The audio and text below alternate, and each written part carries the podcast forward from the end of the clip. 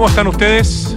Muy buenas tardes, bienvenidos, bienvenidas. Dos con dos minutos de este lunes ocho de mayo, después de un domingo muy noticioso, un domingo de elecciones y también un domingo de pérdidas de personas relevantes para todos los chilenos y aquí particularmente en Radio Duna por nuestra cercanía con don Pato Bañados, eh, que venía aquí a grabar a la Radio Beethoven, que está aquí mismo, en este mismo espacio, eh, y que lo veíamos y lo saludábamos.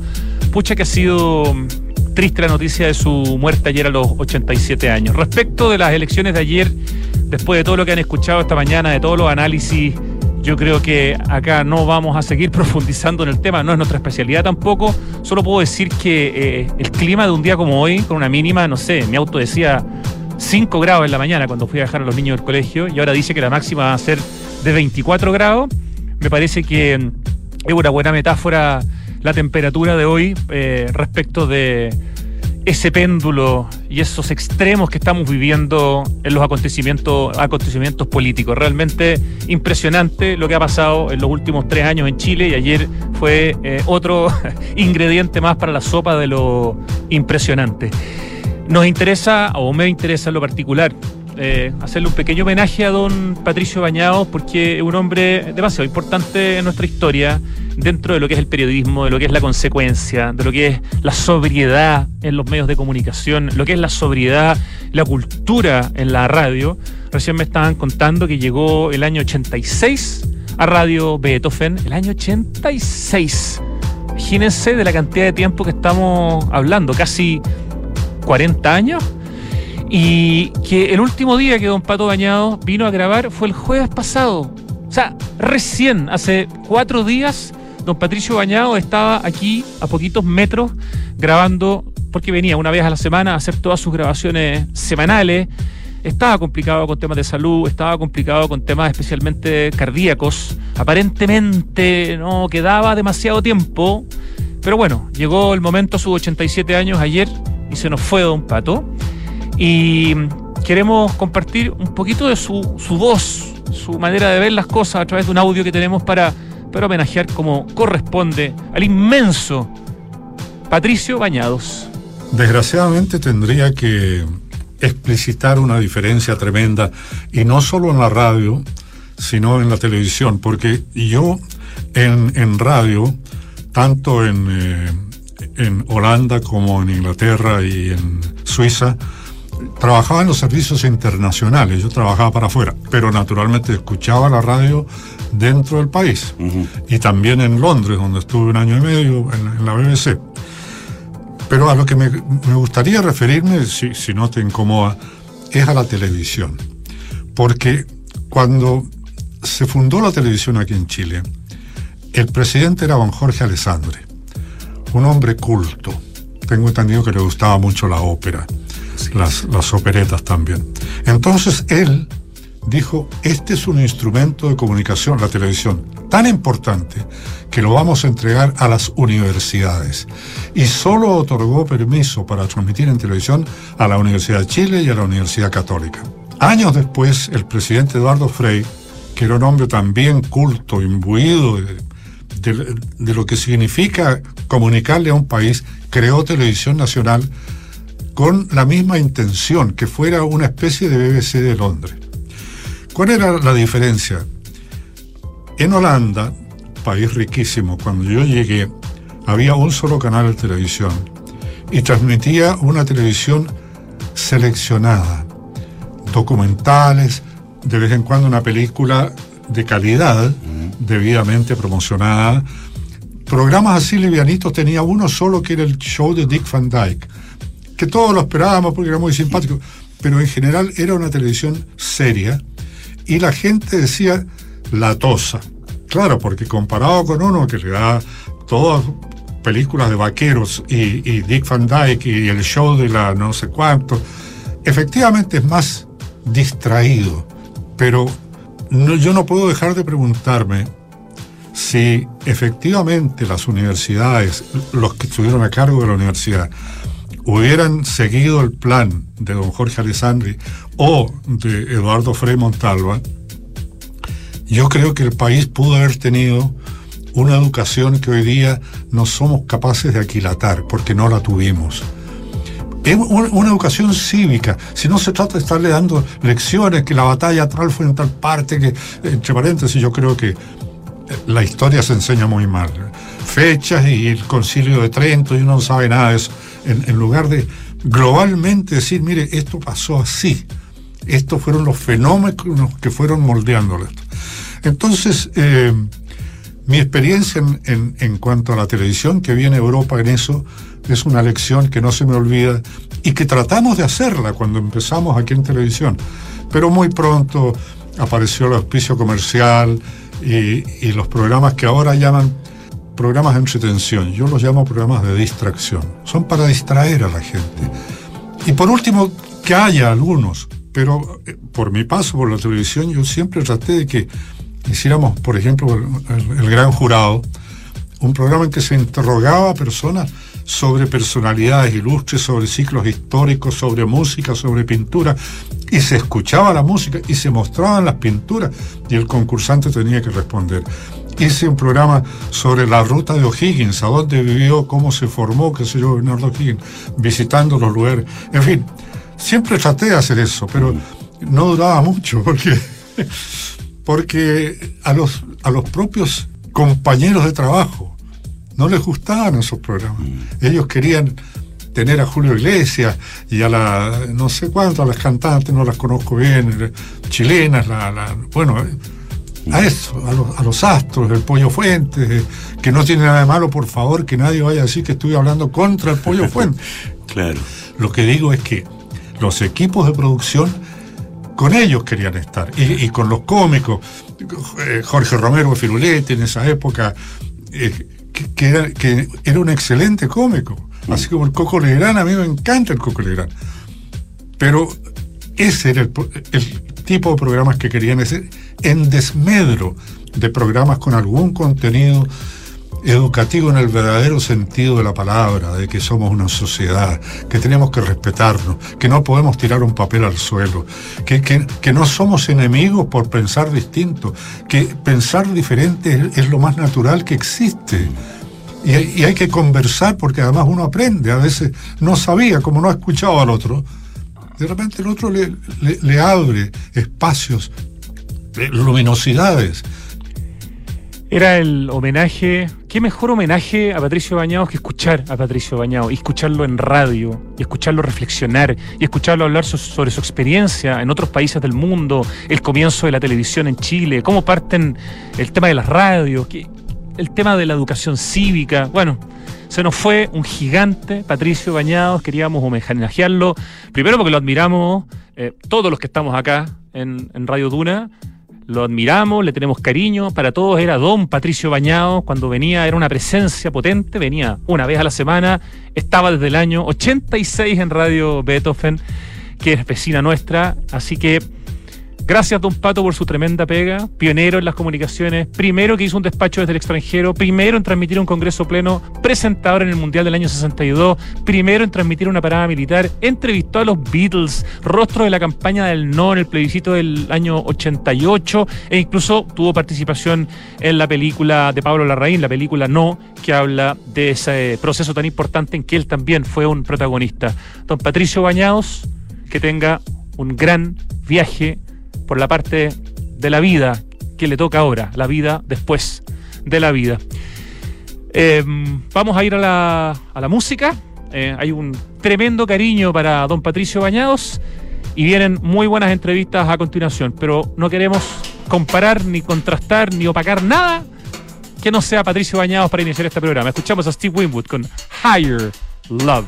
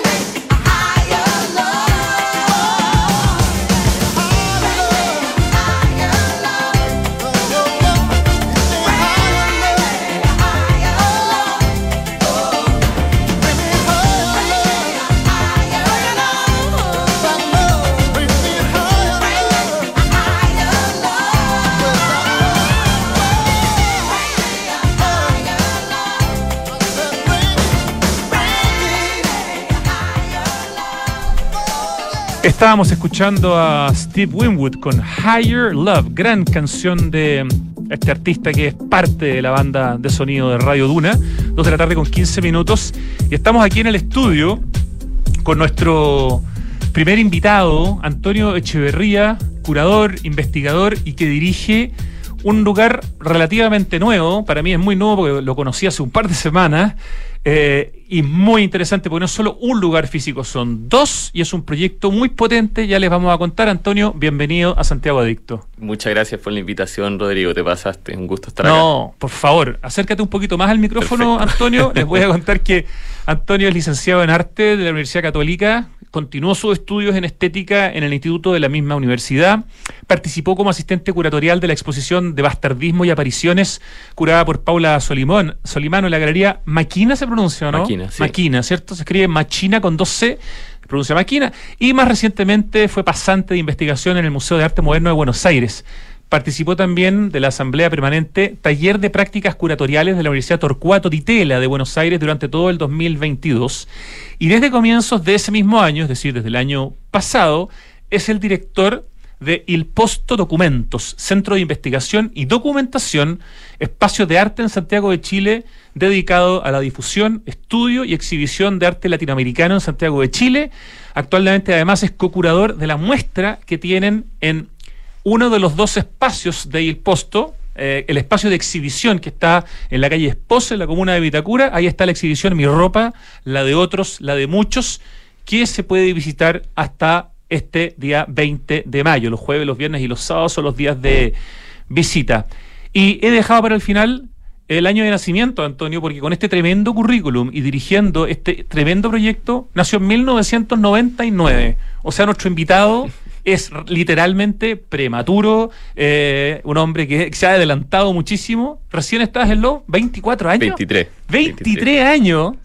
Es como que hubiéramos presentado el currículum de alguien, no sé, por lo menos diez o quince años mayor. Y no, estamos aquí con el director de un lugar además extraordinario, serio, tremendo proyecto. Así que felicitaciones dobles, Antonio, por lo que has gracias, logrado en gracias. tan poco tiempo y por lo que estás dirigiendo. Te agradezco mucho. No, de verdad, notable. Eh, cuéntanos. Es que yo quería dejar eso para el final, porque cuando me pasó lo mismo cuando nos conocimos, empezamos sí. a hablar, me contaste de ti, empezamos a ver el lugar y realmente te digo, Antonio, ¿cuántos años tenés? Y me dijiste tu edad y entre que me, te admiré y entre que me deprimí. Eso fue un poco lo que me pasó. Oye, eh, me deprimí por mí, obviamente, ¿no? ¿no? Me alegré por ti. Eh, yo a los veintitantos años estaba muy lejos de haber hecho algo en la vida. Antonio, partamos haciéndola muy fácil. ¿Qué es Il Posto? Y de inmediato partamos diciendo que son dos ubicaciones, sí. dónde están eh, y de qué se trata este proyecto y hace cuánto existe. A ver, bueno, primero gracias por la introducción personal y de, de la institución, ¿no? Es una pregunta que nos hacen mucho, eh, por motivos muy distintos. Uno, somos una institución que tiene pocos años de funcionamiento, o sea, abrimos nuestro primer espacio, que es el espacio Vitacura, el año dos mil diecisiete. Eh, ah, dos mil diecisiete. dos mil diecisiete. Era, es que claro, como está la pandemia sí, entre medio. Está la pandemia entre medio también. Tres años que no valen. Sí, al comienzo también el espacio como que abrió de manera como muy, muy, no sé, como una cuestión más casera, como entre hacer las exposiciones y todo, pero en el fondo recién ya, te diría que el dos mil veinte, que era pensado para, o justo antes, fines del dos mil diecinueve, se abre al público como una exposición más grande, ya así como realmente abierto y con información en redes, todo. Eh, Il Posto es, un, bueno, como decíamos, un espacio de arte. En el fondo tiene dos espacios, uno en Vitacura y uno en el centro de Santiago, que después voy a entrar a eso, que es un espacio de arte eh, primero privado, ¿no? Eh, una institución que, que, que es un proyecto filantrópico y que no tiene fines de lucro, ¿no? Eh, también es importante decirlo porque muchas veces la gente pregunta por re, oye, eh, ustedes venden arte o ustedes, no sé, eh, cuánto cuesta ir, y es no, es decir, nosotros exhibimos y estudiamos arte, pero no, no, no lo comercializamos y tampoco cobramos por hacerlo. O sea, ustedes felices que los artistas que exhiben vendan más arte, pero ustedes sí, no, por no supuesto, hacen ese, sí, esa pega, digamos. Sin duda, sí. Entonces no podríamos hablar de Il Posto si es que no hablamos de la colección en el fondo, que es la, la colección que nos constituye a nosotros. O sea, somos un espacio que tenemos distintas características, pero hacemos exposiciones y mostramos parte de una gran colección de arte latinoamericano y chileno que está situada acá en Santiago de Chile. O sea, ese es el corazón de la institución. Una colección, la colección. de cuántas piezas aproximadamente, cuántas hoy, obras. Hoy día estamos hablando de una colección de cerca de trescientas cincuenta obras, tiraba cuatrocientas. ¿Entre sí. artistas chilenos y latinoamericanos? Entre artistas chilenos, que son mayormente artistas chilenos que trabajaron eh, durante los años ochenta, y posteriormente, con el tiempo, mientras la, la, la institución crece, se decide, y la, la colección también madura, eh, comenzar a vincular a estos artistas chilenos de esa época como súper particular, con sus propias características súper fuertes, con artistas trabajando a lo largo de Latinoamérica, que en el fondo, aunque sus obras no, no, no, no, no, no repercuten en mismas cosas, tienen características compartidas súper fundamentales.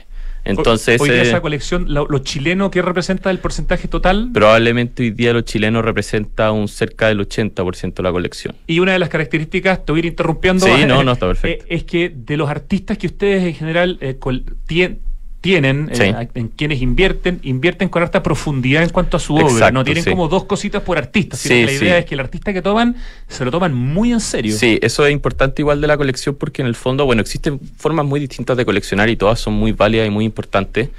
Para nosotros es súper importante tener un cuerpo de obra así como grueso de cada artista, pensando en el día de mañana que la institución crezca y que también se pueda investigar con profundidad. Entonces, por ejemplo, de artistas, por así decirlo, de este segmento como chileno de los años ochenta, tenemos artistas muy importantes como Paula Errázuriz, por ejemplo, de la cual tenemos tremenda muchísimas obras, eh, de Eugenio Dittborn también, que te podría decir que tenemos cerca de treinta obras, teniendo obras fundamentales, únicas, y lo mismo ha ocurrido un poco también con los artistas latinoamericanos que comienzan a ingresar a la colección, que es decir, son menos en cantidad, pero en el fondo ya hay un interés súper focalizado, y, y también empiezan a ingresar con más de una obra, ¿no? Que es importante para poder hacer exposiciones como la que estamos haciendo ahora.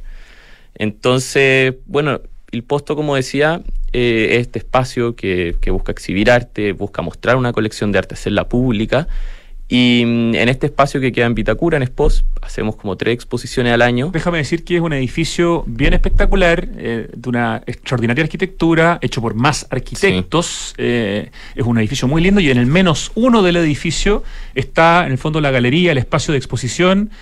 Eh, entonces es importante porque sí, es una ubicación muy rica sí. en términos arquitectónicos, en términos de espacio. Está al lado de la Galería Patricia Ready, lo cual encuentro que también hace una sí. especie de sinergia positiva, ¿no es cierto? Y en un sector donde hay muchas galerías. Sí, efectivamente, o sea, es un sector que, que, que tiene como una un público, una audiencia que está como recurrentemente viendo arte, ¿no?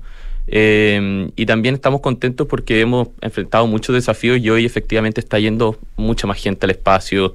Eh, estamos haciendo esos diálogos, ¿no?, con instituciones que quedan cerca, entonces eso es súper importante. Lanzaron la página web recientemente. Justamente, sí. Bueno, ese fue como un desafío súper grande, eh, tener, porque estaba la colección, están todas las actividades que realizamos, ya sean entrevistas, eh, conversaciones, publicaciones incluso. Y tenemos nuestro archivo, del cual vamos a hablar un rato más, me imagino, para, para hablar del otro espacio. Eh, hicimos un trabajo así como súper extenso para tener una, una página web que, que no solo fuera un, no sé, un centro de información sobre lo que hacemos, sino que fuera como realmente una herramienta de trabajo para investigadores, o sea, estudiantes. Podríamos decir que tienen tres espacios, los sí, dos físicos sí. y la web. O sea, el, la web ¿no? hoy día es el más importante, claro. Tenemos que focalizarlo mucho. il posto punto c l il posto punto c l A todo esto, sí. Il Posto, el nombre, ¿por qué? ¿De bueno, dónde viene? Eso, eso es importante, porque no hemos hablado también, de, en el fondo, de quiénes son eh, los fundadores de Il Posto, que es bien importante. Eh, Il Posto es un proyecto que nace de, de la motivación y interés de Carlos Solari y Paula del Sol. Eh, Carlos, bueno, es de una familia de inmigrantes italianos que llegan a Chile, entonces también esa presencia de ese, de ese lugar, ¿no?, como de esa herencia cultural era súper importante. La familia de Carlos también, sus padres eran coleccionistas, entonces, bueno, son su madre. Eh, entonces hay toda una herencia que se traspasa. Es un eh, matrimonio, una pareja sí, que, que, que se ha dedicado a, a coleccionar, sí. que se ha interesado en el arte chileno sí. y que ahora están teniendo un interés muy profundo en el arte latinoamericano. latinoamericano sí. Y bueno, y, y, y Il Posto, la traducción es el lugar, ¿no? O sea, te, podría tener distintas traducciones, el puesto de trabajo, etcétera, pero el, en el fondo es el lugar. El lugar, el, el lugar, Il Posto, el eh, lugar. Repítenos el nombre de, lo, de, de las dos personas que están detrás de la fundación. Carlos Solari y Paula del Sol. Paula, que, que además es hija del Premio Nacional de Arquitectura Germán del Sol. Así es, sí. Este programa, um, todo lo que sea link con la arquitectura lo hacemos siempre, sí. así que eh, no, no es un dato no, menor, hay, hay probablemente hay... se hereda también ciertas sí. sensibilidades, ¿no? Sí. Y claro, ellos empezaron a, a, a formar esta colección, ¿cuándo? ¿Hace muchos bueno, años atrás? Sí, sería en el fondo, bueno, hace cerca ya... cerca de veinte años atrás comienzan a aparecer estos indicios de empezar a adquirir obras, etcétera. eh, que con el tiempo cada día se van formalizando más y, y yo te diría con, con la ayuda de, de personas muy importantes. Una de esas personas es Sergio Parra, que bueno, Sergio es poeta y librero de la Metales Pesados. Tuvo su propia galería de sí, arte o sea, en Sergio, el barrio Lastarria. Sí, Sergio es un ícono de, del arte chileno contemporáneo y de la literatura también. Y Sergio actualmente es director artístico, o sea, yo con Sergio codirigimos este proyecto en cosas distintas, pero... Y además es co-curador de la muestra exacto, actual. Estamos trabajando, sí, realizamos juntos esta muestra y Sergio en el fondo es súper importante para el proyecto. Y, y también en el fondo... está toda esta colección, estas ganas, y con el tiempo se va haciendo más formal, con adquirir más obras de estos artistas chilenos, y yo te diría que probablemente Sergio es muy importante en dar este giro y empezar a mirar a Latinoamérica, o sea, artistas que están trabajando en Argentina, en Guatemala tenemos muchos artistas, por ejemplo, eh, en también México, distintos lugares, ¿no? Entonces Perú, es muy importante eso, de, que yo creo que viene de Sergio, como tú decías, Sergio tuvo un espacio eh, de exhibición. De la... hecho tuvo dos, tuvo tenía dos. Uno dentro de la librería sí. Metales Pesados, que era como un espacio muy chiquitito, pero sí. Y después tuvo su propia galería exacto. En el barrio, bueno, las circunstancias hizo... Sí, lamentablemente que los no puedo... dos espacios ya no funcionan. Exacto, bueno, hoy día está la librería evidentemente, pero hoy día ya Sergio, en sus esfuerzos de arte visual está dedicado al posto. Eso, sí. Ahí tiene puesta la energía. Sí. Oye, me escribe, mira qué bonito, la destacadísima mira. Artista Francisca Sutil. Qué bueno. Que está exponiendo en este momento sí. Una tremenda muestra en la Galería Patricia Ready y me dice... Rodrigo, hola, convídalo a mi exposición al frente. Bueno, la Francisca es mi tía, además. Ah, mira. Mira el mundo chico. O sea, bueno, es prima hermana de mi abuela, pero, pero estamos conectados, ¿no? Así que... Está, está, estás doblemente sí. Invitado, entonces. Sí, bueno, dile que voy a, voy a ir, Francisca, no sí, te preocupes. Y te puede hacer una visita guiada a su, sí. a su muestra. De hecho, mañana sí. Vamos a estar conversando, si, todo, si, si, si todas las cosas salen bien, con eh, Patricia Ready. Ah, mira, qué bueno. Justo en estos sí. Días, quince años de la Galería Patricia Ready. Me alegro mucho. Ready, así que mucho arte esta semana sí, en, está en, muy bien, está en muy Santiago. Bien. Estamos conversando con Antonio Echeverría, curador, investigador y quien dirige el, el Posto, tanto su espacio de documentación y de investigación que está en el barrio Lastarria, como su espacio de exposición, de exhibición, que es muy bonito y que está en la calle Esposa, específicamente la dirección, ¿cuál es? Es Esposa treinta y uno cincuenta, piso menos uno, piso menos y tiene uno. Un ingreso que es por, por la calle, o sea, por, por Esposa mismo. Eh, no hay que ingresar al edificio, sino que por el costado hay una escalera que te lleva hacia abajo. Y hay un cartel, bueno, ahora hay un letrero, finalmente que estamos felices, que del Posto, así que ahí el, ya del, se... El edificio tiene un nombre, no, no sé si tú te lo el, acuerdas. Sí, el edificio es M G B, el edificio Me, Meyev se le llama, bueno, me, M G B. Y, y, y tiene un espacio de M G B. Exacto. Que, que digamos abajo está justo el letrero sí. Del Posto que te dice, mira, abajo está el espacio de M G B y también está eh, el espacio de exhibición de, de Il Posto. Ya, entonces, en Espos está este espacio de exposición, de exhibición, donde hoy día hay una muestra, ¿no es cierto?, que a la que le quedan todavía... Dos semanas, sí. Dos semanas, claro, hasta el veinte de mayo, que se llama Mi Ropa, la de otros, la de sí. Muchos. Y en el barrio Lastarria está el espacio de documentación y de investigación, pero que también tuve la suerte de conocer los dos lugares y con tu guía personal, a, hay harta obra exhibida sí. También, eh, es permanente, pero va a tener también en su momento su espacio de ex exhibición. Cuéntanos sí. De ese lugar que está obvio, en José Miguel sí. De la Barra, ¿no es cierto? Sí, bueno, yo creo que eh, la, la realización de este lugar, o sea, crear este nuevo espacio del cual estás hablando tú, y el Posto Documentos que queda en José Miguel de la Barra, eh, se debe a distintas razones, pero yo creo que una cosa muy importante es como la maduración de una institución, o sea, tenemos este espacio de exhibición, en donde se realizan exhibiciones, en donde se muestra la colección, que es súper importante, tiene mucho flujo, pero se decimos ya, pensando en cómo hacer que una colección crezca, cómo hacer que una colección cada día tenga más valor eh, cultural, digo, cómo hacer que cada día eh, hacer un aporte, ¿no?, al circuito artístico y también a la formación de futuros investigadores, pensadores, artistas. Eh, se decide abrir este centro de investigación, ¿no? Eso demuestra eh, más seriedad, más compromiso, más inversión y más cariño al proyecto de parte de los filántropos y de la gente que está detrás. Yo, es que yo creo que en esos temas hay que insistir porque son cosas maravillosas que uno a veces mm. no sabe que están pasando en Santiago, sí. En este caso, y en Chile. Muchas veces nos concentramos en las cosas malas que están pasando, pero hay cosas extraordinarias y el Posto me parece que es un proyecto que desde todos lados es tremendamente mm. interesante, incluyéndote a ti como jovencísimo director en el fondo ejecutivo de este proyecto. Así que qué rico poder eh, relevar eh, y ayudar con una gotita, de un grano de arena, digamos, a que más gente sepa El Posto, a que vayan a ver la muestra, a que vayan a conocer el espacio de documentación, a que los artistas también se sí. involucren y se vinculen. Perdona. No, no, para nada. Y, y gracias, y gracias. Me porque, alegra mucho poder sí. conversar estos temas contigo. No, yo estoy muy feliz también. Fue, lo pasamos súper bien juntos recorriendo ambos lugares, así que eso está bueno. Sí, tuvimos un recorrido completo ahí en días distintos, además. Sí. Entonces permitió ver los sí. dos proyectos. Tour eh, completo. Tour completo. Sí. Me estabas hablando del espacio de documentación. Sí, exactamente. Donde me mostraste parte de la documentación que ustedes tienen y guardan piezas súper valiosas, han recibido algunos aportes, sí. me contabas por ahí un aporte de Hernán Garfias de, de la sí. obra de, de Francisco Smythe, sí. eh, y eso seguramente va a ser un círculo virtuoso, en la medida sí. que más gente sepa del Posto, más cosas van a ir ustedes también recibiendo, así como comprando. Exacto. Bueno, eh, para seguir hablando un poco sobre El Posto, como decíamos, bueno, significa un, un momento ya de maduración de la colección, para hacerlo crecer, para pensar más en torno a los artistas, su obra, sus vidas, eh, y me, me, me gusta decir esto porque siempre cuando uno escucha la palabra centro de investigación uno piensa que es un lugar muy serio, ¿no? Yo creo que no es tan así. Yo creo que es un lugar de encuentro, un lugar para ir a pasar el rato, un lugar para ir a estudiar, un lugar para sentarse, un lugar para revisar libros, para revisar archivos. Un lugar para mirar desde Exacto. la terraza, la calle José Miguel Exacto, de la Barra, sí. el barrio pero, Lastarria, el Cerro Santa Lucía. Sí, pero justamente pasa muchas veces que comunicacionalmente es complejo porque uno dice, ya, un centro de investigación y documentación, y la gente dice como... Suena hermético. Sí, suena, claro. suena así como si fuera una cuestión inmaculada en donde nadie habla, y es todo lo contrario, ¿no? Es un espacio lleno de vida en donde trabajamos un equipo... Eh, al cual, bueno, que han hecho una pega increíble, en donde todos queremos mucho lo que hacemos, nuestros artistas.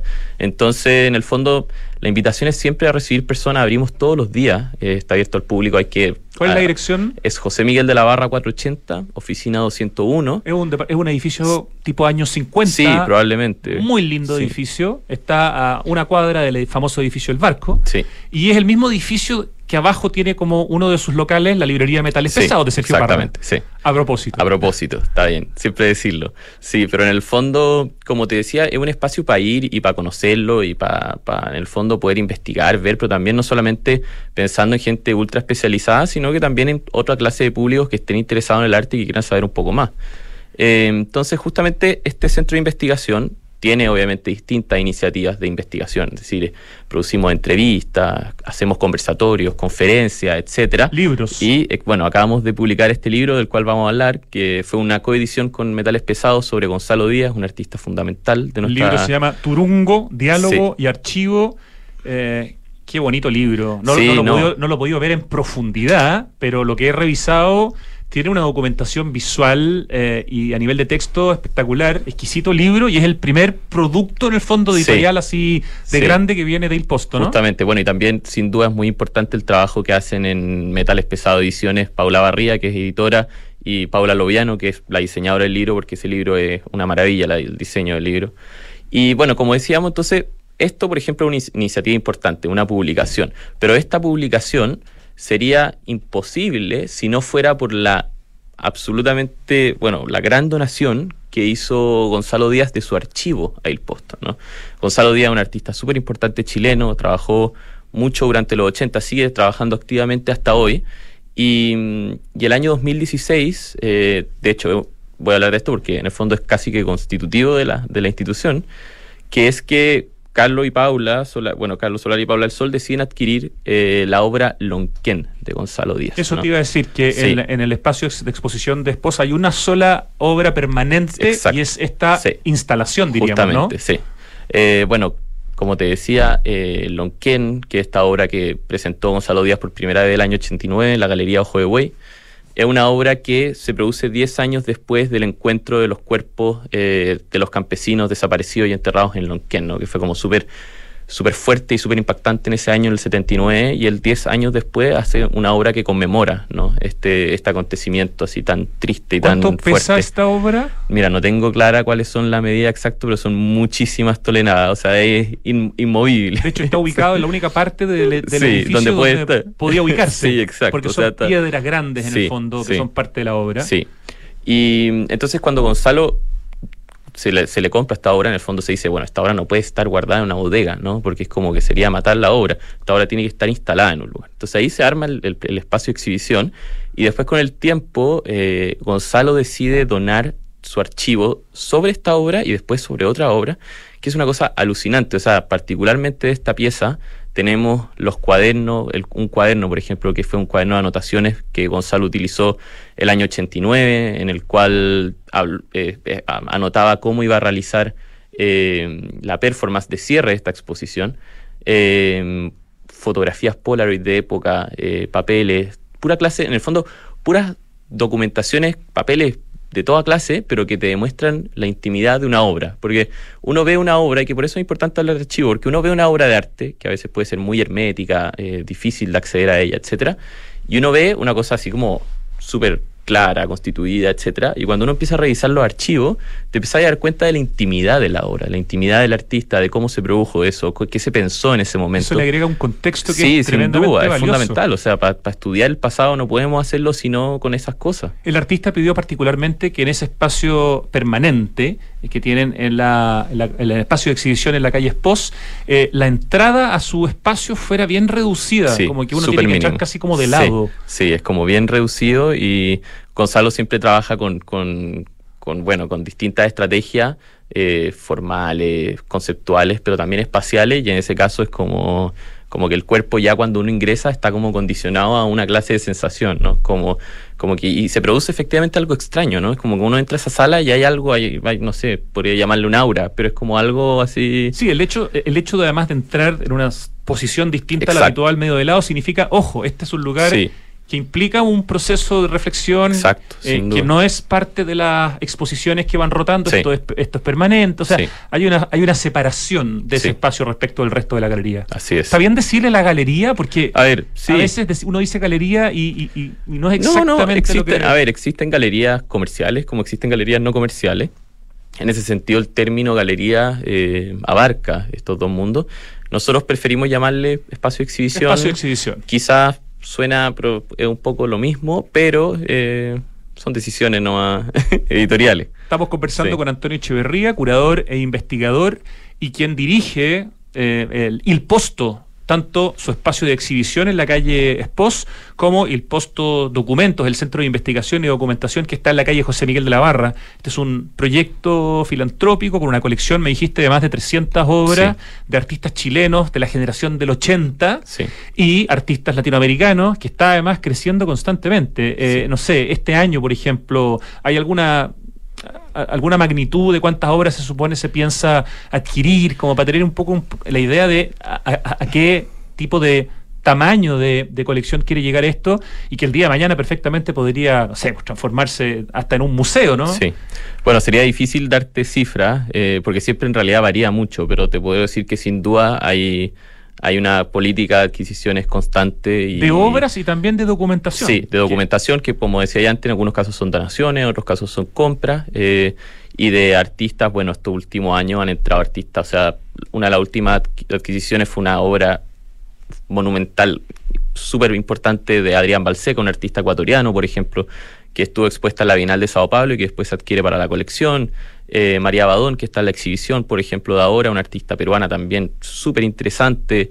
Eh, Amalia Pica, una artista argentina también con muchísima trayectoria, ¿no? Entonces, o sea, sin duda hay, eh, hay un programa de adquisición así como súper activo, ¿no? Entonces siempre hay sorpresa, eso es importante. Ahora en la página web, Eh, la anterior que teníamos, que era más, más rudimentaria, no se podía ver todo, no estaba actualizado, y ahora en la nueva página web pues se pueden ver todas las, las obras de la colección hasta, hasta hoy, ¿no? ilposto punto cl, y también está la cuenta de Instagram, que es igual, arroba ilposto punto cl, donde también hay muy buena información. La, la muestra que hay hoy día, nos dijiste que dura hasta el sábado veinte sí. de mayo. Sí. O sea, queda este jueves, viernes y sábado, y el próximo Exacto, jueves, viernes. Sí. Quedan seis días en quedan el fondo, en las días, próximas sí. dos semanas, para ver esta muestra que se llama Mi Ropa, la de otros, la de muchos. Hay, hay unas, eh, unas esculturas de este papel, tú me, tú me corregirás del material, de, de Juan Pablo Langlois, que son sí. bien potentes visualmente sí. y son muchas. Y sí. es, es, Langlois también es un artista importante dentro de la colección. Sí, sin duda. Bueno, eh, Juan Pablo, te, tenemos hartas obras suyas, como también tenemos hartos, por ejemplo, libros de artistas eh, de él producidos, porque también Juan Pablo era un artista que no solamente producía obras, sino que producía muchos materiales asociados a la obra, ¿no? Murió hace poquito, hace... Sí, murió... Bueno, hace años, año y medio. No, más, más, más ¿Sí? tiempo. Sí, yo te diría que por lo menos tres, cuatro años. Me puedo estar equivocando, pero sí. Es que cuando es fecha relacionada con COVID, con todo, COVID, todo se cambia, que, sí. Pero hace poco. Sí, o sea, pero recientemente. Mm. Y Juan Pablo, de hecho, es bien importante para esta exposición en particular, ¿no? Porque, bueno, eh, voy a contextualizar un poco sobre la exposición. Eh...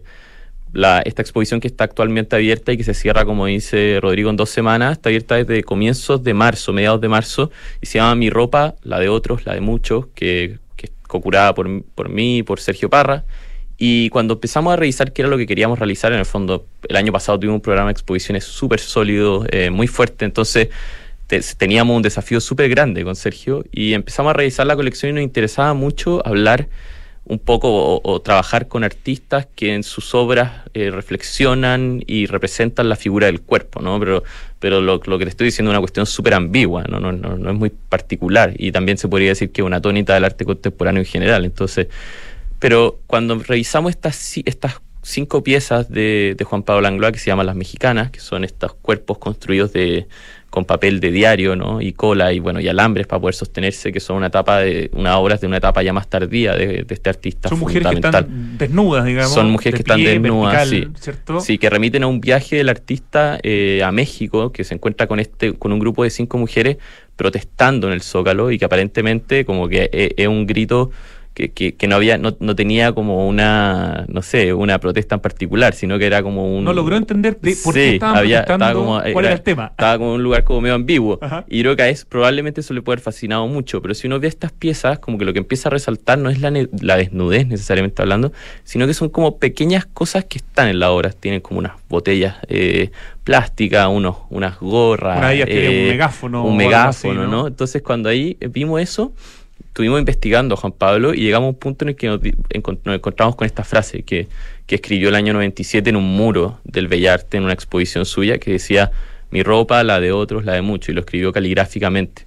Y dijimos como no, este, este es el tema, ¿no? Como son artistas que trabajan con la transformación del cuerpo, pero siempre esta transformación está asociada a cosméticas, ¿no? A accesorios, o sea, hay como una puesta en escena del cuerpo. Estamos hablando del Entonces, mismo artista que hizo la primera instalación sí. en la historia del, de, del arte contemporáneo en Chile, en el Museo de Bellas Artes, en los años sesenta, ¿no? Sí, o Con sea... Con esa especie de tubo sí. que atravesaba todo el Bellas Artes, o parte del museo. Sí, no, esa obra, bueno, esa obra es, pues, se podría decir que es de las obras más fundamentales del arte chileno en la segunda mitad del siglo veinte, pero también cuando uno estudia esa obra y empezáis a verlo a nivel mundial, Juan Pablo Langlois no estaba tan conectado probablemente, pero los artistas en el mundo, o sea, los minimalistas en algunos lugares, otros estaban empezando a desarrollar el povera, eh, el arte, el arte, el, el arte ambiental, ¿no? También había muchos artistas trabajando con land art. Bueno, y esta bueno. obra está cruzada por todo eso y está al otro lado del mundo, ¿no? Es una cuestión como lo de Soberg, sí. con estas piedras gigantes, Justamente, ¿no? En, sí. en, en el Parque Almagro, que se sí. adelanta incluso sí. al land art, ni siquiera existía el concepto en, sí. en esos tiempos, el arte del, del paisaje. Sí. Ya, Juan Pablo Langlois, entonces, es parte de esta muestra. Nos nombraste tal, tal las yeguas del apocalipsis sí, también. Muy importante. Está obra, el sí. tremendo Ricardo Yrarrázaval. Sí. ¿no? Hombre de noventa y tantos años que sigue sí. vivo, no sé si sigue pintando. No, sigue vivo y sigue trabajando. Yo estuve en su trabajando. taller hace un uh-huh. tiempo, está más alejado de la pintura, pero está haciendo un trabajo digital que es alucinante. Mira tú. Pero, o sea, full Photoshop, así, Photoshop, Modernísimo. Photoshop, pero así capas, capas, capas, y nos mostraba la otra vez que fui, sacaba la ho- los papeles, papeles, y estaba haciendo, no sé, en la última mesa había producido no sé cuántas obras, ¿no? Una locura, o sea, un nivel de actividad absoluta. ¿Te acuerdas que comentamos que es el autor de todos estos...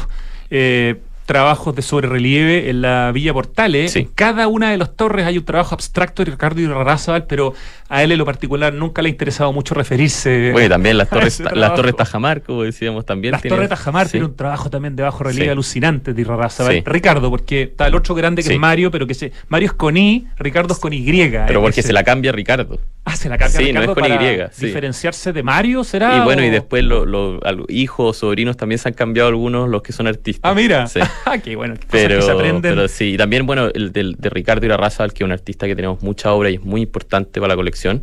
Tenemos en esta exhibición dos obras que también son de dos momentos distintos de su producción. Una obra que es de comienzo, del año, empieza a hacerla del año setenta y dos, si no me equivoco, y es del año setenta y cuatro, y otra pieza que es del año ochenta y dos, o sea que comienza a hacerla del año ochenta y dos, después se guarda y probablemente la sigue interviniendo, pero son como dos épocas distintas de su trabajo, entonces también es bueno poder ir a una exposición y poder encontrarte con, con esa trayectoria, ¿no? Eh, un último minuto, se nos está yendo ya el tiempo obvio, del sí. programa, eh, no, ha estado obvio. muy entretenido en todo caso, Antonio, eh, de las exposiciones pasadas, sí. eh, así como una rápida lista obvio, de sí. lo que se ha mostrado en Il Posto. Sí, bueno, yo te diría así que a nivel importante, eh, Juan Downey, por ejemplo, una exhibición artista fundamental, eh, se exhibió el año, si no me equivoco, fue el dos mil diecinueve. Septiembre del dos mil veinte. Sí, septiembre del dos mil veinte.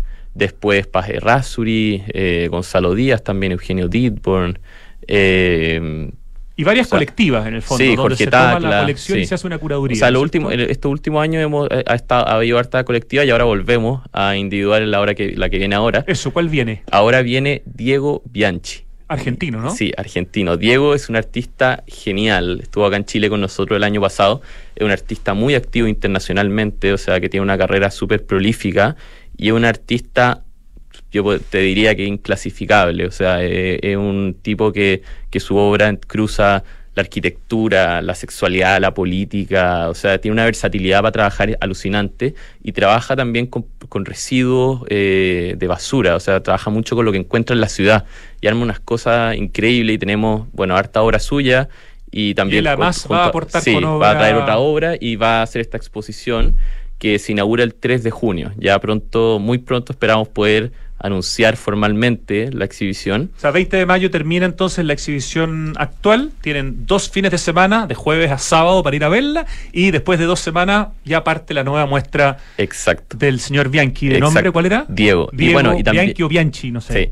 Y lo bueno con, con Diego es que también nuevamente marca un, un grado de maduración de la institución, porque en el fondo es primera vez que exhibimos individualmente un artista que es de otro, que no es chileno, ¿no? Ah, perfecto. Y que eso es, eso es importante, ¿no? Porque también es un artista que en Chile no se colecciona, que no está en instituciones, que, que tiene una agenda súper ajustada, entonces tener a este artista acá y poder no solamente mostrar su obra, que, sino que tenerlo acá en Chile, poder conversar con él, eh, es fundamental. Y también para la inauguración, el tres de junio, va a, se van a realizar una serie de, de actividades performáticas, ¿no? Así que va a estar interesante. Buenísimo. Toda la información sí. en Il Posto, doble u doble u doble u punto il posto punto c l y en Instagram también, arroba il posto punto c l. Ha sido un placer conversar contigo ahora en la radio, Antonio, después de haber visto estos dos espacios tan potentes que tiene Il Posto, uno en la comuna de Vitacura, otro en la comuna de Santiago. Vayan a conocer el espacio de exhibición que está en Esposa, que además es precioso, en un edificio súper interesante.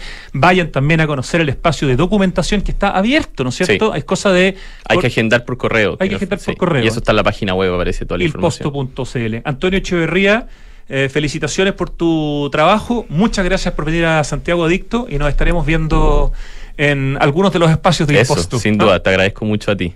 Te pasaste. Nos vamos al corte y vamos a conversar con el autor de una foto que este fin de semana fue una explosión de likes en Santiago Adicto. Ya van a saber de qué eh, hablamos. La vida no se mide en minutos, se mide en momentos. Por eso en Banco Edwards creemos que cada experiencia tienes que vivirla al máximo. Esa junta tienes que repetirla. Ese lugar tienes que conocerlo. Ese espectáculo tienes que sentirlo. Porque cuando disfrutamos algo, cada segundo cuenta y se transforma en un recuerdo único. En Banco Edwards estaremos para ti con la atención y los beneficios que te mereces. Te esperamos en nuestras sucursales o en banco edwards punto c l. Tienes que vivirlo. Banco Edwards, del Banco de Chile. Vivir conectado todos los días con la naturaleza es posible en Edificio Q B, un proyecto de Inmobiliaria Hexacón en el Parque Cauciño Macul. Edificio Q B es toda una experiencia, con una propuesta estética moderna, enfocada en la vida social y familiar, con departamentos de dos, tres y cuatro dormitorios. Conoce más en doble u doble u doble u punto hexacón punto c l. ¿Qué es innovar para ti? En Anglo American creemos que innovar en minería es cambiar para mejorar, es desafiar los límites para desarrollar nuevas soluciones que mejoren la vida de todos. Y lo hacemos desde la minería, siendo pioneros en el desarrollo del hidrógeno verde, utilizando electricidad cien por ciento renovable en todas nuestras operaciones, fomentando la diversidad al interior de nuestros equipos o adquiriendo agua desalinizada para compartirla con las comunidades vecinas. Anglo American, desde la innovación, lo cambiamos todo. Conoce más en chile punto anglo american punto com. ¿Sabías que los hogares consumen un tercio de la energía mundial? Pequeñas acciones como apagar las luces cuando no se necesitan o usar electrodomésticos de alta eficiencia energética pueden reducir significativamente tu consumo de energía. Esto no solo contribuye al cuidado del medio ambiente, sino que también a tu bolsillo, reduciendo tu pago mensual de energía. En Enel, te invitamos a adoptar medidas de eficiencia energética. Más información en enel punto c l. ¿Eres un apasionado del diseño, la arquitectura y el interiorismo? No puedes perderte cien Showrooms, el evento más importante del sector que se llevará a cabo del veinte al veintidós de julio en Espacio Riesgo. Descubre las últimas tendencias, productos e innovaciones presentadas por las empresas y referentes más destacados. Participa en capacitaciones y charlas para profesionales. Comparte tus experiencias y expande tu red de contactos comerciales. Más información en cien showrooms punto c l y en Instagram. Instagram, arroba cien showrooms.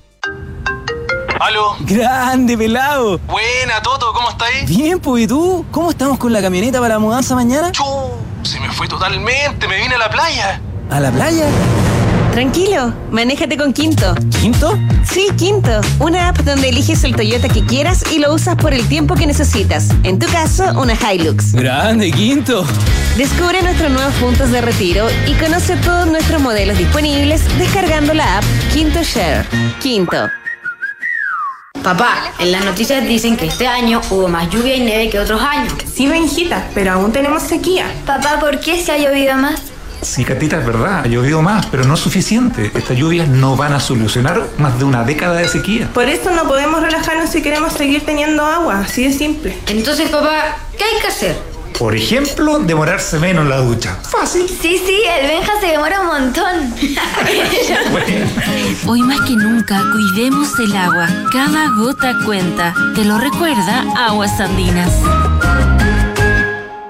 ¿Cómo simplificas y disfrutas la vida? Comprando por internet y retirando en un click and collect a la pasada de la pega. Que la mejor carne para el asado me llegue a la casa mientras preparo el aperitivo. Reencantándome con los espacios a través de pequeños cambios. Una planta nueva nunca está de más. Pagando con descuento en restaurantes desde mi celular. Además, punto a punto. Todas estas personas se encuentran en Falabella y sus marcas Sodimac, Totus, Mall Plaza, Falabella, Banco Falabella y F P I, un partner para sus proyectos. Estamos de vuelta en vivo y en directo, dos de la tarde con cincuenta y dos minutos. Esto es Santiago Adicto en Radio Duna, de lunes a viernes, desde las dos hasta las tres de la tarde. Y estamos en línea con un fotógrafo que este fin de semana, con una foto que nosotros desde Santiago Adicto reposteamos, fue realmente un bombazo. Tiene más de cincuenta y seis mil likes la foto de nuestro entrevistado Osvaldo Castillo, arroba Odlapsu. ¿Cómo estás? Muy buenas tardes. Hola Rodrigo, ¿cómo estáis? Bien, pues muy contento de conversar contigo porque realmente, si bien hemos tenido un par de publicaciones con esos números en la historia de Santiago Adicto, que yo creo que de verdad esto queda como en el top tres o en el top cinco, no lo tengo oh. claro, pero entre las fotos con más likes en los más de once años de historia del Instagram de, de Santiago Adicto, una locura esta foto que hiciste de la luna eh, justo sobre la torre del Costanera Center. Le vamos a pedir a nuestro querido Lucho Cruces, de, ahí la está mostrando ya a una velocidad impresionante. Eh, ¿cu, cu, cómo, ¿Qué te pasó a ti en tus propias redes, digamos, eh, y no sé cuánto habrá influido, porque hubo muchas cuentas que mostraron tu foto? Eh, ¿qué, qué, ¿Cuál fue un poco tu, tu reacción a tu propio trabajo?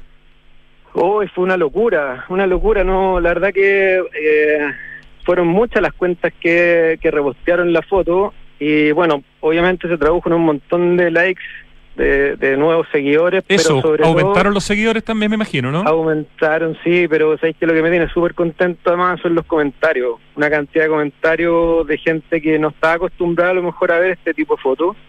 Y no, un cariño tremendo de la gente que, que se dio el tiempo de escribir. Obviamente la gente que se dio el tiempo también de, de, de seguirme.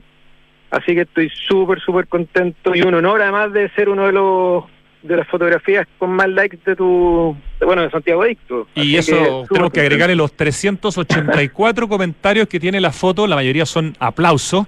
Osvaldo Castillo, arroba Odlapso, con B corta y S, Odlapso.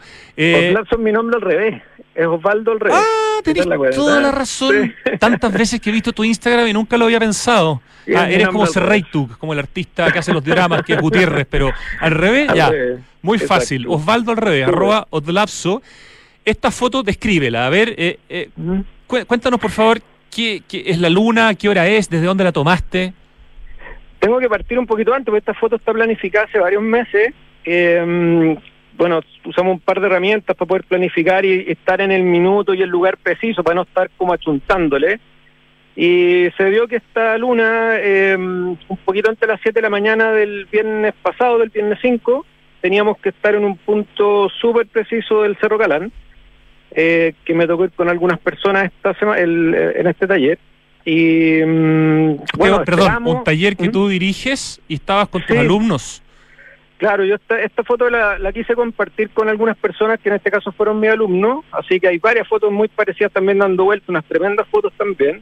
Así que mmm, nos juntamos muy temprano a las seis de la mañana, a las seis y media estamos instalados en el punto y solamente esperar que la luna cayera donde tenía que caer y finalmente el resultado de la foto que está publicada. Nos faltaba el, el pesadito que comentaba, oye, pero la luna cuando sale no se ve así. Y tú en el fondo le ponías, eh, por favor mira el horario que dicen que fue tomada. Estamos hablando de las seis de la mañana, no no de las nueve de la noche o de la, no sé. Claro, es la es la luna que se está yendo en el fondo, ¿no? Sí, pues hubo un par de comentarios que decían, claro, lo que tú dices, que en el fondo la luna no sale por ahí o que está photoshopeado, qué sé yo, pero para los que vieron mi Instagram, dejé el registro de la planificación del mapa y también dejé un registro de la foto de mi cámara. O sea, es lo que es y, y hay mucha gente que la logró ver, pero claro, fue la, la puesta de la luna, no la salida, la luz salida era por la cordillera. Fue la puesta de la luna un poquito, unos minutos antes de las siete de la mañana. Me encanta porque tú pusiste, no es puntería, no es suerte, no. Es planificación. Lo que estabas diciendo, aquí hubo, aquí hubo pega en el fondo, aquí hubo un trabajo para poder lograr un resultado de estas características. Y bueno, además siempre están las circunstancias casuales que pueden hacer que la foto resulte mejor o, o, o peor. Pero además acá hay un trabajo de edición muy importante. ¿Cuántas fotos usaste de esta misma imagen para lograr esa imagen final, Osvaldo Castillo, arroba Odlapso? Mira, fueron cuarenta y cuatro, fueron, fueron un montón, de haber sido unas cuatrocientas fotos, porque finalmente hice una eh, un timelapse, hice una cantidad de fotos de todo el proceso, pero las que usé fueron al final cuarenta y cuatro fotos, eh, que usé cuatro grupos de once fotos para poder apilarlas y sacar más detalles. Apilar es un proceso que es bien técnico, es bien fome, pero en el fondo se usa para poder sacar detalles de algunas luces, reducir el ruido, que en el fondo ayuda para que el, el resultado final sea más bonito. Sigue pero uno evidente... hablando, perdón, de una foto cuando hay un trabajo de eh, hacer estas cuarenta y cuatro fotos apiladas en grupos de once con distintas mm. exposiciones. ¿Sigue siendo una foto lo que uno ve o es un trabajo audiovisual? ¿Tiene otro nombre? Es una foto, no, finalmente es una foto. Lo que pasa es que esta, este apilado es, un, es una técnica que se usa para poder mejorar la foto que uno tomó en el minuto. Pero no deja de ser una foto, lo que pasa es que uno se ayuda de estas técnicas para poder resulte, que el resultado final sea tenga más detalles, tenga algún más nitidez, los colores sean más, más un poquito más saturados, más precisos, pero pero sin duda sigue siendo una foto, no, no es un trabajo audiovisual, es una foto, una fotografía. Estamos conversando con el Osvaldo Castillo, que en Instagram es Odlapso, que es Osvaldo al revés, que este fin de semana publicó una foto que nosotros desde Santiago Adicto reposteamos, que tiene más de cincuenta y seis mil likes en Santiago Adicto y que fue realmente una sensación porque fue muy viralizada en muchas cuentas y una foto, como dice Osvaldo, que tiene mucha planificación de atrás, que se hizo además con el sacrificio y el frío de haber estado heladísimo a las seis de la mañana para poder sacar esa foto. Sí, pues está, son horarios complicados, hay que darse el trabajo, levantarse muy temprano, de, de caminar mucho en este caso, bueno, fue el, desde el Cerro Calán, no fue una gran caminata, pero igual hay que hacer la pega de caminar, hay que ir también días antes para revisar que esté el punto bien, digamos, que, que se dé todo bien, así que No, tiene harta pega, no, no es solo ir y sacar la foto, la verdad que hay un montón de pega por detrás. Y en el trabajo de edición, Osvaldo, ¿cuánto te demoraste en, en esto que tú cuentas en el fondo de haber eh, usado cuarenta y cuatro fotos apiladas en grupos de once, con cuatro exposiciones distintas para rescatar detalles y reducir ruido? ¿Cuántas horas de pega hay ahí? Son varias horas, eh, te diría que en general este tipo de fotos no son menos de tres o cuatro horas. Eh, depende mucho, la verdad que todas las fotos son muy distintas, hay algunas que no se usan, cuarenta y cuatro y usan un par solamente, pero en este caso sí fueron unas tres o cuatro horas desde que me senté en el computador hasta que tuve el resultado final, que es lo que vieron publicado. Osvaldo, y ca- la, esto es con una cámara, con varias cámaras, con... cuéntanos ahí qué usaste, qué tipo de tecnología, qué tipo de cámara usaste para hacer esta publicación. Mi camarita preferida, que es una Nikon, una sola, una sola cámara. Mi cámara y lente, que es el que uso siempre para este tipo de fotos. La verdad que no hay que ser, no hay que tener equipo tan sofisticado, eh, pero es mi cámara de siempre y un lente que es bastante zoom, un zoom bastante largo, que es un seiscientos milímetros, pero nada sofisticado. La verdad que, que se pueden lograr fotos preciosas con equipo bastante normal. Me encanta porque tú pones toda la descripción, pones la I S O cuatrocientos, mm. pones cero coma cinco segundos, quinientos milímetros, o sea, en el fondo para el que quiere saber cómo se hace esto, eh, ahí están los datos en tu Instagram, arroba odlapso, eh, que es Osvaldo al revés, Osvaldo Castillo. Sí. Oye, felicitaciones por la impresionante foto, que además... Eh, está justo encima del costa, de la torre del Costanera Center, per, posando perfecto. Es como un cálculo milimétrico para que la foto saliera con esa perfección. Y la verdad es que vi muy pocos comentarios negativos respecto de lo que muchas veces pasa cuando se muestra el Costanera Center o la torre. No, aquí la gente entendió que estaba viendo una proeza visual. Oye, te lo agradezco. La verdad que es harta pega, como dices tú. Eh, hay que ser súper preciso. De hecho, mis alumnos que tenía a cada lado... la misma foto en el mismo horario, el que está en el extremo izquierdo y el que está en el extremo derecho, la foto no es la misma, porque se necesita una precisión, como tú dices, milimétrica. La verdad que para tenerla justo ahí hay que estar parado en un metro cuadrado. Si te mueves de ahí, la foto ya no es la misma. Bueno, si Así quiere que... aprender a tomar eh, fotos como Osvaldo Castillo, él hace cursos, hace talleres, lo sigue en su Instagram y ahí le pregunta, ¿cada cuánto tiempo estás saliendo a hacer talleres así como a, a, al espacio público? Son dos veces al mes, eh, luna llena una vez al mes, que en esta fecha está calzando más o menos con el principio de cada mes, y cada quince, y después la, más o menos a mitad de mes o alrededor del veinte de cada mes estamos haciendo la salida a la cordillera para hacer eh, astrofotografía, que es Vía Láctea, Star Trail. ¿La cuenta de astrofotografía también es cuenta tuya? No. No, no, es una cuenta independiente, es otra. Ellos también compartieron mi fotografía. Sí, arroba astro, astro, no, no. Astrofotografía Chile. Sí, bueno, Osvaldo, de verdad, un abrazo, felicitaciones, eh, increíble eh, lo que ha logrado tu, tu foto, y me parece que merecía una conversación cortita, pero una conversación en radio. Sí, Osvaldo Castillo. Te pasaste, Rodrigo, un millón de gracias por el apoyo ayer, por compartir la foto, por estos minutitos también para compartir algo de mi trabajo, así que de verdad muchísimas, muchísimas gracias a ustedes y a Santa Víctor. Un abrazo, Osvaldo. Que estés bien, nos vemos. Llega el momento más temido por mí últimamente de este programa, el acertijo musical, porque me ha ido muy mal últimamente. Pero bueno, esa es la gracia de hacer radio en vivo, esa es la gracia de cuando uno tiene una sección que es súper real, porque Richie no me da ni una pista, solo al final cuando le empiezo a preguntar. Así que aquí uno sabe o no sabe. Aquí hay sangre, hay sangre, pero es de verdad. Y mientras tratamos de... ¡Uh, qué buena canción! Por lo menos ya sé cómo se llama. Ya salvamos el azul. Estoy anotando porque no quiero que se me haya ningún detalle. Voy por el siete hoy día, Richie. Te lo digo desde ya. Voy por el siete. Pero no sé cómo me va a ir. El cambio climático es una urgencia de todos. Y por eso en Falabella hicieron este tremendo anuncio, la descarbonización de su operación, con metas claras y cuantificables para hacer cero emisiones netas de carbono en dos mil treinta y cinco en sus emisiones directas. Tremendo. Estamos hablando de una compañía de tamaño continental, por lo tanto esto beneficia a, al mundo, eh, de hecho. Es verdad, tuvimos algo de lluvia y un poquito de nieve el año pasado en Santiago, pero esta noticia no borra más de una década de déficit de precipitaciones. No te relajes, aún tenemos sequía. Para seguir teniendo agua hay que usarla en forma eficiente. Por ejemplo, toma duchas cortitas, no más de tres minutos, de verdad que se puede. Cuidemos el agua, cada gota cuenta, te lo recuerda Aguas Andinas. Y esta semana Esta semana completa se vive el Día de la Madre en la capital de los sabores. Oye, que es verdad, el Día de la Madre el fin de semana. Ay, ay, ay, hay que comprar regalitos. Escuchen bien, dos por uno en la carta de tragos desde las seis de la tarde. cuarenta por ciento de descuento los jueves en los restaurantes Papachos y El Bodegón. Estacionamiento liberado por compras sobre veinte mil. Y como broche de oro, el viernes doce hay tributo a Creedence.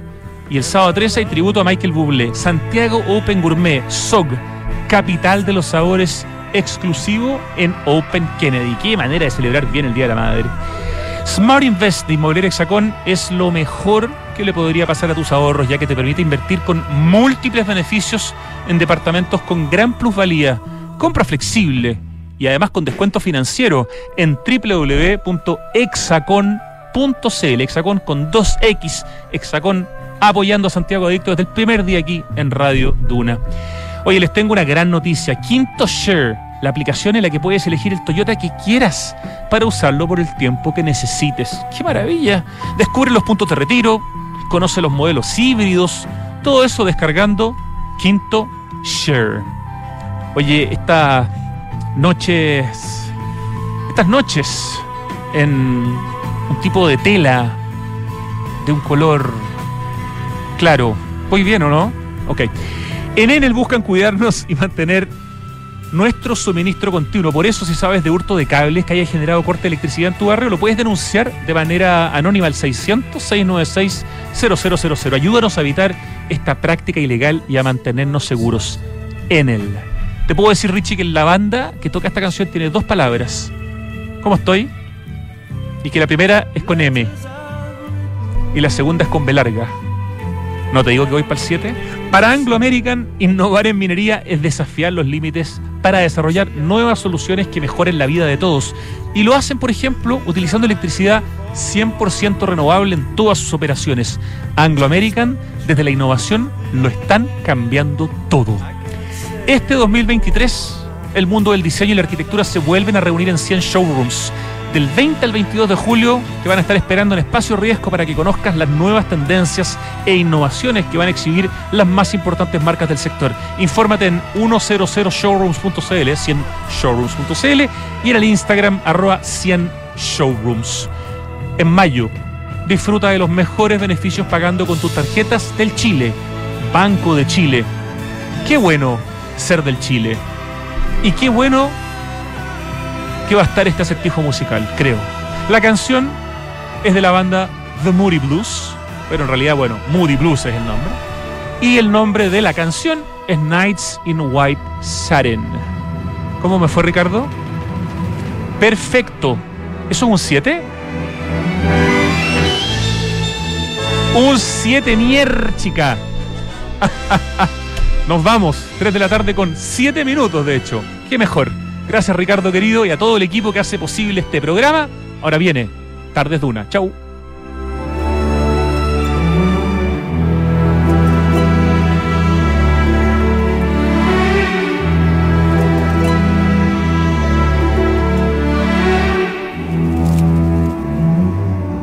Que las cripto, los N F T, blockchain, todos buscamos en qué poder invertir algo de plata y tener un beneficio, pero todo eso es muy complicado e incierto. Con el depósito a plazo online de